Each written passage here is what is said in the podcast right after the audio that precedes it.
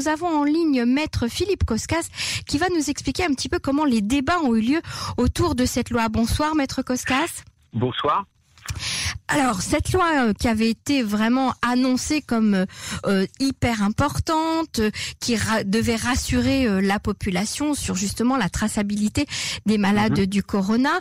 cette loi, on a même parlé de perquisition possible de la police sans mandat, etc. Elle a été fortement critiquée par beaucoup d'organisations.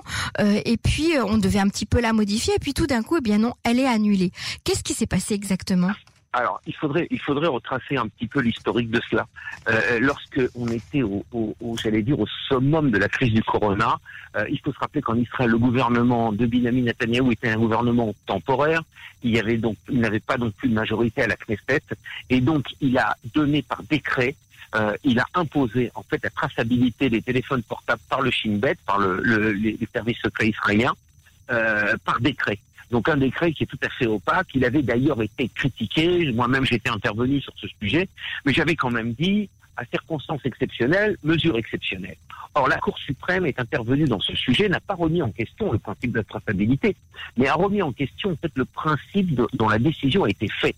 C'est-à-dire qu'elle considérait que euh, l'atteinte aux, aux libertés personnelles était telle que par décret on ne peut pas le faire et qu'il faudrait l'intervention du Parlement israélien pour le faire. Et c'est la tentative qui a été faite euh, euh, maintenant.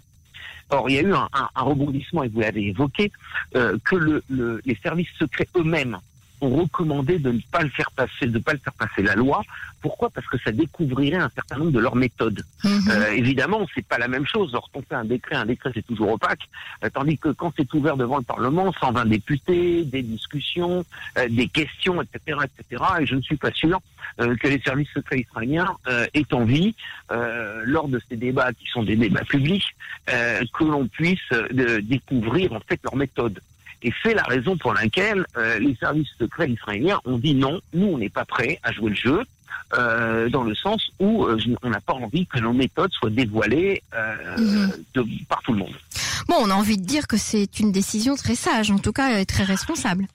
Absolument, absolument. On peut dire qu'on peut pas dire. Écoutez, les, résultats sont euh, sont tels qu'ils sont. Hein. Le, Israël est un des pays où le, où, le virus a été le moins répandu. Euh, donc, si vous voulez dire, euh, au niveau des résultats, c'est clair que le, le, le gouvernement y a, y a employé et a mis toutes les mesures.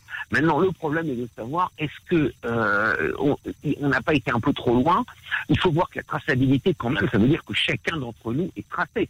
Euh, chacun d'entre nous, c'est quand même une mesure extrêmement grave. C'est une mesure qui était utilisée pour tracer les terroristes ou les éventuels terroristes dans le pays, mais elle n'a jamais été utilisée contre les citoyens lambda. Absolument, d'autant plus que cette mesure était quand même relativement opaque. Moi, je peux vous donner des exemples. Moi, j'ai trouvé l'exemple de, euh, de, de, ma femme, d'ailleurs, qui s'est trouvée dans un immeuble où elle n'a pas rencontré la personne du corona. Elle a déposé quelque chose devant la porte mhm. de, de quelqu'un qui a été soupçonné d'avoir été atteint du corona, donc il n'y a pas eu de contact. Et elle a été signalée, on peut pas faire appel, il n'y avait pas de possibilité de, de, donc elle avait jamais été en contact avec la personne. Mhm. Euh, mais euh, apparemment, par la localisation, vous voyez qu'ils étaient proches ou parce que son, son portable était proche. C'est ça. Si vous voulez, il n'y a, pas de possibilité d'appel. Ce sont des mesures qui sont unilatérales. Euh, alors, il était clair que lorsqu'on était dans une crise, peut-être que c'était des moyens employés. Lorsque la sérénité revienne, une démocratie doit, doit faire jouer sa loi. Et, et, et la loi, c'est la Knesset. La loi, c'est la Knesset, et puis certainement que les lobbies et les, et les organisations qui défendent les, les droits euh, privés, les droits de la vie privée, eh bien, ont réussi à faire pression euh, suffisamment. Euh, merci beaucoup, Philippe Koskas, pour ces explications. On vous retrouve très bientôt sur les ondes de Cannes. Au revoir. Merci beaucoup. Merci, Emmanuel. Au revoir.